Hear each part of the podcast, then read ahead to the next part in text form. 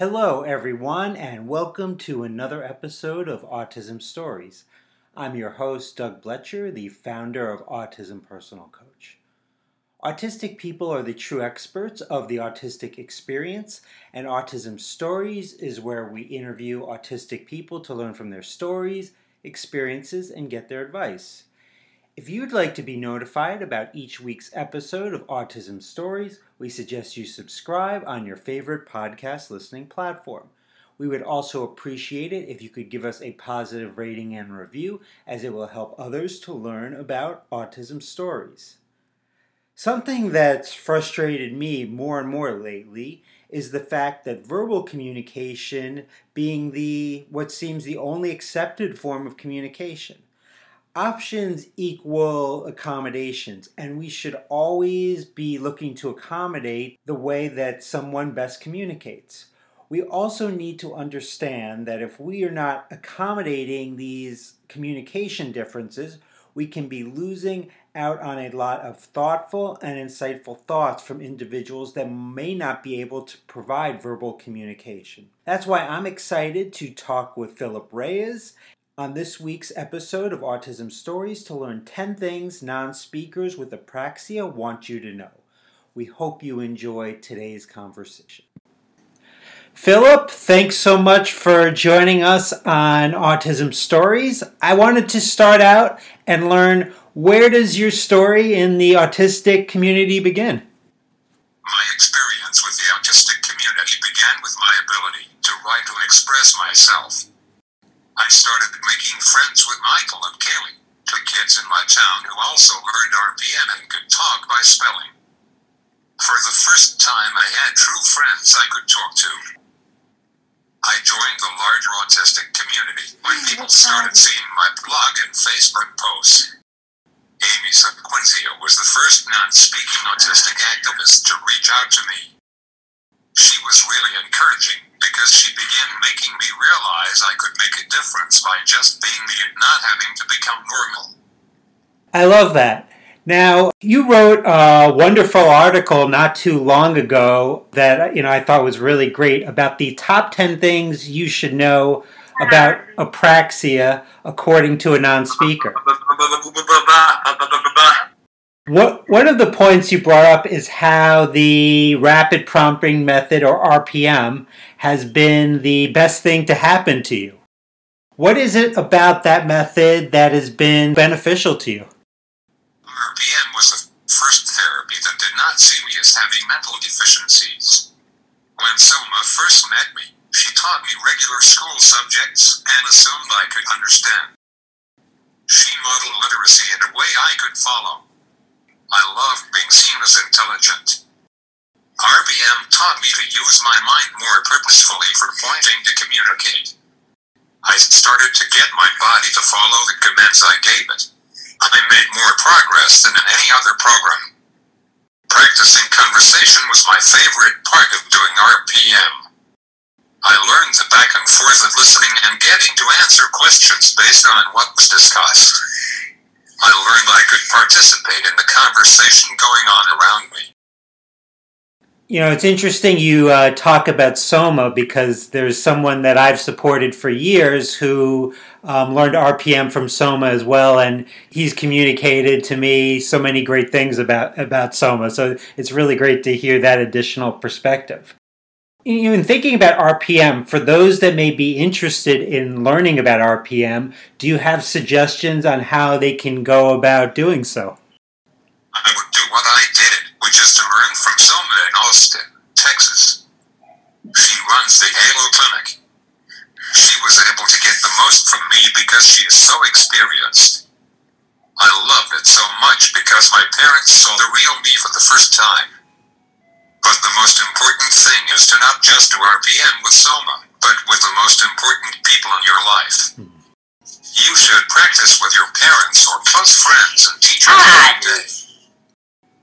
Now, in, in your article, you mentioned that you understand what is said and what is going on all around you, and that you don't need to be treated like a, a baby. I think that's a really important point.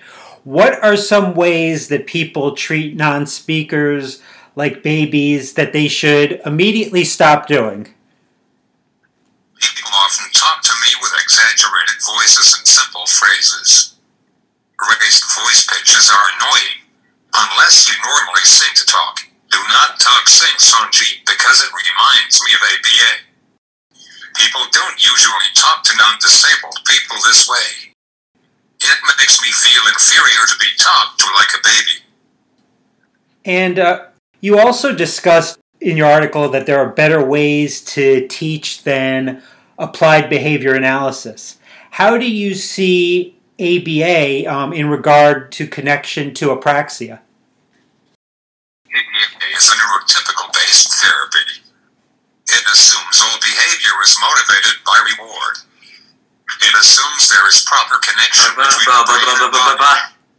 Therefore, the behavior is controllable in the eyes of an ABA therapist. Therapy is based on shaping behavior to what is acceptable to the therapist. Apraxia is my biggest problem.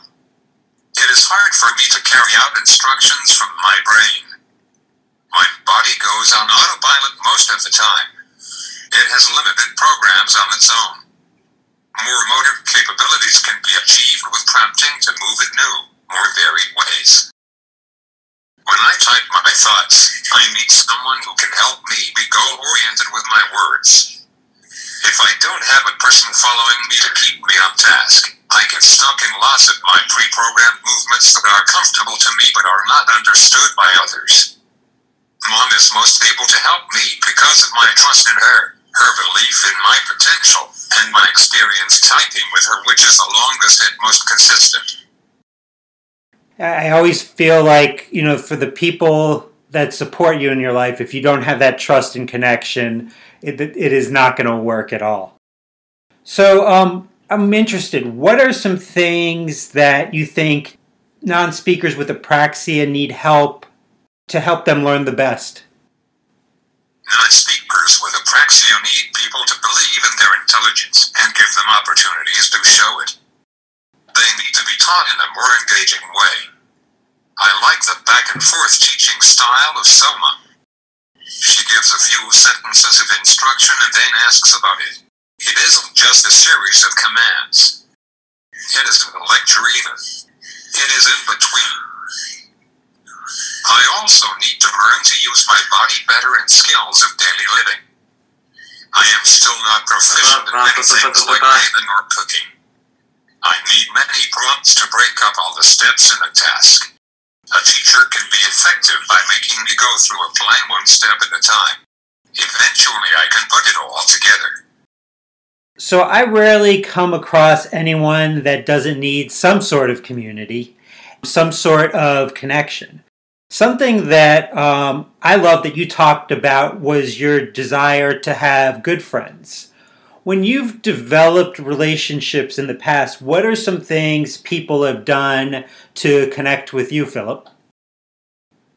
I love having friends like most people. Friends are people I enjoy being with. It may not seem like friends matter to me because I don't interact by talking or playing. I get good people vibes. Vibes are an energy I feel through their feelings toward me. People who consistently talk to me, greet me, and include me, even if I don't show more interest in them, I consider friends. I mean to show more interest in them. If I have someone to help me type, I try to show my interest by my words. My words more express my feelings than my body language or facial expression. I can enjoy friends by just being near them. I have a special bond with other non speakers like me who type.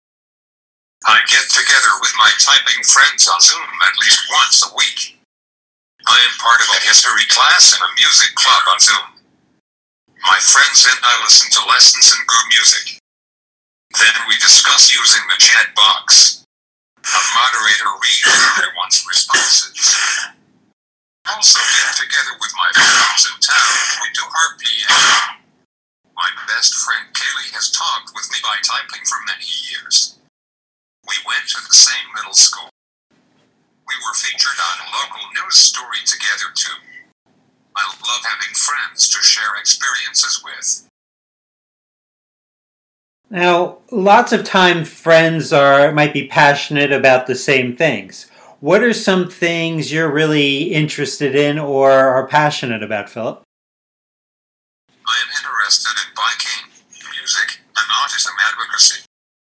I would like to become a writer. I learned to bike when I was 11. It made me feel free and independent. I like riding with my family and friends. My favorite bike trips have been riding to the Santa Monica Pier from Venice Beach, Virginia Creeper Trail in the Appalachians, and the Outer Harbor in Buffalo. I have always loved music.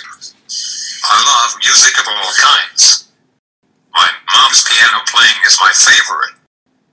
Piano and classical music calms and regulates me. I belong to a music club with other non-speakers. I have been introduced to more pop and country through it. It is fun discussing different genres and artists with friends. Autism advocacy started with explaining how I experience autism in my blog. I never thought I could help so many people. Many have told me I changed how they see their kids. They understood better and were now more patient and empathetic. Many tried RPM, which changed their lives. It feels amazing to make a difference. Absolutely. And and that uh, trip to Santa Monica Santa Monica Pier from Venice Beach, being here in Cleveland, Ohio, that sounds amazing. now, now you mentioned, um, you know, writing is something that you know you're interested and passionate about, and I read that you're an aspiring writer. Is there a particular type of writing that uh, you would want to pursue in the future? I have mostly written personal essays and a few poems. I would like to write a memoir and possibly a book of poetry or short stories. Well, I, if you write your memoir, I will definitely be interested in that. So I, I'll be on the lookout. Is there before we go? Is there anything uh, I didn't ask you that you wanted to um, to mention?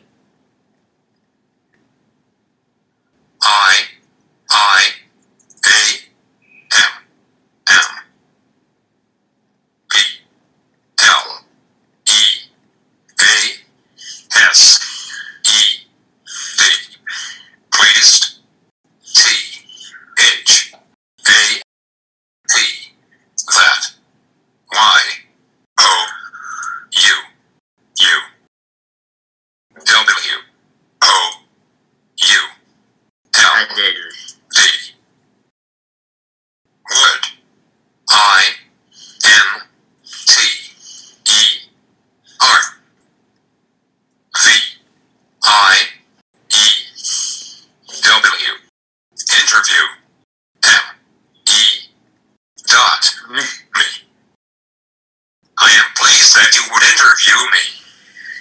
Oh, it's absolutely my pleasure. It's been, it's been a great opportunity for me to learn from you, and I just really appreciate you uh, taking the time to talk with me. Thanks so much for joining me today, Philip. I really am glad to have the opportunity to be on this podcast. Thanks for having me. Thanks so much to Philip for the conversation. To learn more about Philip, check out the link in the podcast description of this episode. If you're a non speaker or want support to advocate to be able to communicate with your preferred method of communication, then book a call with me today. The link to book the, the call can be found in the podcast description for this episode. I hope you enjoyed this episode of Autism Stories, and if you did, if you could tell a friend, foe, or anyone you know about it so they can have the same enjoyable experience as you when listening to Autism Stories, it would be so greatly appreciated. On next week's episode of Autism Stories, we will talk about being an autistic speech language pathologist. Until next time, I'm Doug Blecher of Autism Personal Coach. Talk to you then.